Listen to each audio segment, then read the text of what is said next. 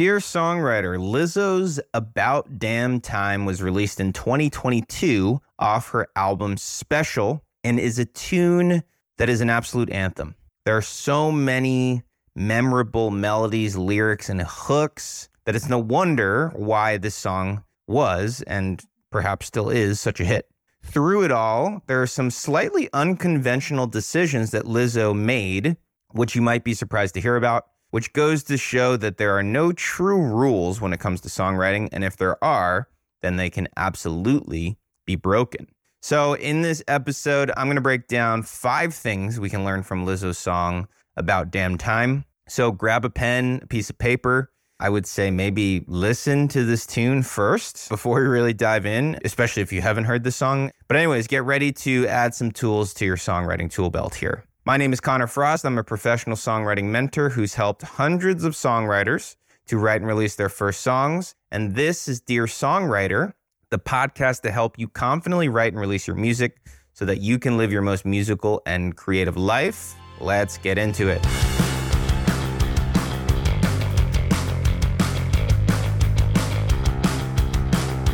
Okay, as always, thanks for tuning in. So, this is episode four of a four episode series that I've been doing throughout the summer, starting in June. Four part series analyzing different songs. It was also my attempt to try to do two podcast episodes per week. I think I'm going to go back to one a week, kind of looking at my schedule, things that I have going on. I think I will get back to twice a week, but basically, I'm in the middle of quite a big transition with my songwriting mentoring business. And so I think I need to just nail down that transition first. And I love this podcast more than anything as it relates to what I do with songwriting mentoring. Eh, it's up there. Let's put it that way. it's part of what I love to do. And so I do want to get back to twice a week, but I am going to go back to once a week. So for all you regular Listeners, thank you for the continued support, and you will be hearing from me once a week. So, anyways, enough of that. Let's get into this song. So, I heard this song on the radio. Yes, I occasionally listen to the radio. Sometimes I want a playlist curated for me. Sometimes I don't want to have to decide what to listen to. Maybe that's lazy, but sometimes, especially if I'm in the car, I don't know that I want to queue up a playlist on Spotify. I don't know that I want to think about, okay, what album do I want to listen to? So, yeah, sometimes I turn on the radio. I was born in 1988. I grew up with the radio. Okay, maybe I miss it a little bit.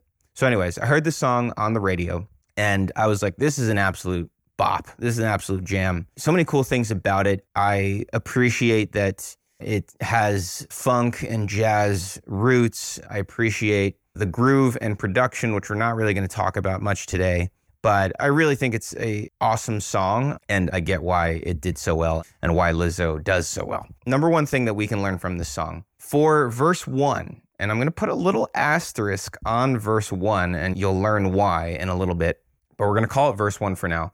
Verse 1 has this like A A B B B melodic motif structure, meaning the first line or the first phrase is an A motif and then the second line repeats. Those are the two A's. And then it has three B melodic motifs, meaning that those motifs are different from the A motifs, hence the A and the B. And the B melodies have more notes, saying more in a smaller amount of time, right? So it gives it this feeling of acceleration, and there's this change in the rhythm. We go from longer notes in the A motif to definitely shorter notes in the B motif it gives it this feeling of acceleration, and I'll tell you why later on. We're going to come back to this verse one. Okay, so that's number one, an A A B B B melodic motif structure. So hopefully this is helpful if you are feeling stuck on your melodies. I think sometimes having these templates can be helpful. Okay, number two. So if you listen to last week's episode, I talked about what an elevated pre chorus is. And if you haven't heard that term, it's probably because I made it up. There's an elevated pre chorus followed by a mid range or lower note chorus. So, what do I mean by this? An elevated pre chorus, meaning we go from the verse, which is lower notes or mostly lower notes, and then we immediately hit a higher note to give us this feeling of elevation in the pre chorus. And so I talked about this in the context of Sia's song, Unstoppable, which I broke down last week. Same thing here in Lizzo's song, an elevated pre chorus. It gives us this feeling of, okay, we are going up, we have been elevated, followed by a mid range to lower note chorus. So kind of harkens back to some of what's going on in the verse. And the reason why I bring this up again is because I think we have this belief that the chorus needs to be the highest notes. It needs to be the most exciting section of the song, which may be true, but it goes to show that how high your notes are don't necessarily decide that is the most exciting part of the song or that that is the chorus. So think about that when you're writing your choruses. Does this need to be the section that contains the highest of notes? Okay, so that's number two, an elevated pre chorus followed by like a mid range chorus. Number three, a post chorus occurs and then slides into a very different verse from what we heard in verse one. So, kind of a two parter here. I'm putting it into one section. So, I believe that there's a very distinct post chorus. Maybe that's not in your interpretation, but basically the section where she starts singing, In a minute, I need a sentimental man or woman to pump me up. That section, which maybe you've heard on social media or you've heard again on the radio, whatever it might be, an iconic part of the song. That to me feels like a post chorus.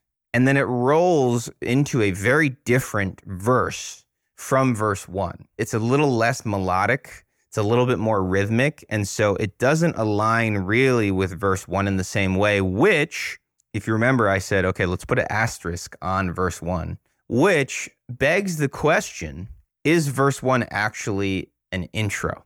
At the end of the day, it doesn't totally matter, I think, how you view it. But after listening all the way through in an analytical way and after looking at the lyrics from a bird's eye view, I reinterpreted that verse one as an intro. An extra point there is that maybe your verse one is actually an intro. So I think that's interesting, regardless, right? Is that intro verse or verse one, whatever you want to call it, melodically doesn't really repeat anywhere else in the song it doesn't come back because we go into this like different verse two.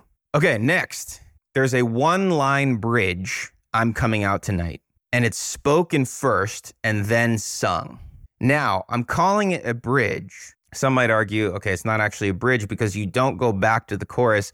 It feels like a bridge to me because even though we don't fully go back to the chorus, it does go back to a clear lyrical motif from the chorus and also the title of the song, It's About Damn Time. I think a lot of times when we write a bridge, we're like, okay, we need to figure out how to go back to the chorus.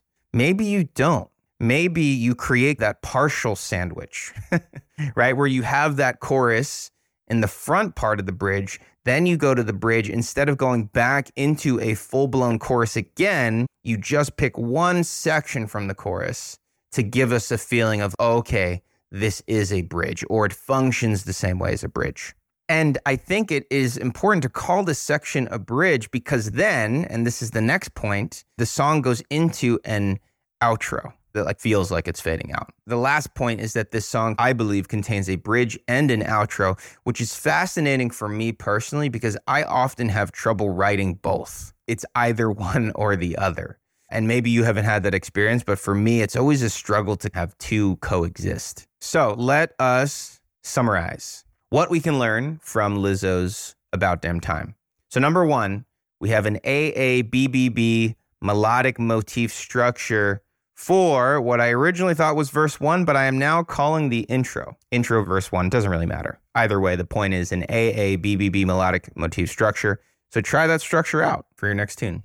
Number two, an elevated pre chorus followed by a mid range to lower chorus. Same point as last week, talking about Sia song Unstoppable. Number three, this weird fusion of post chorus going into a very different verse, something that we haven't really heard before. The intro verse and verse two are their own things, at least from a melodic and rhythmic standpoint.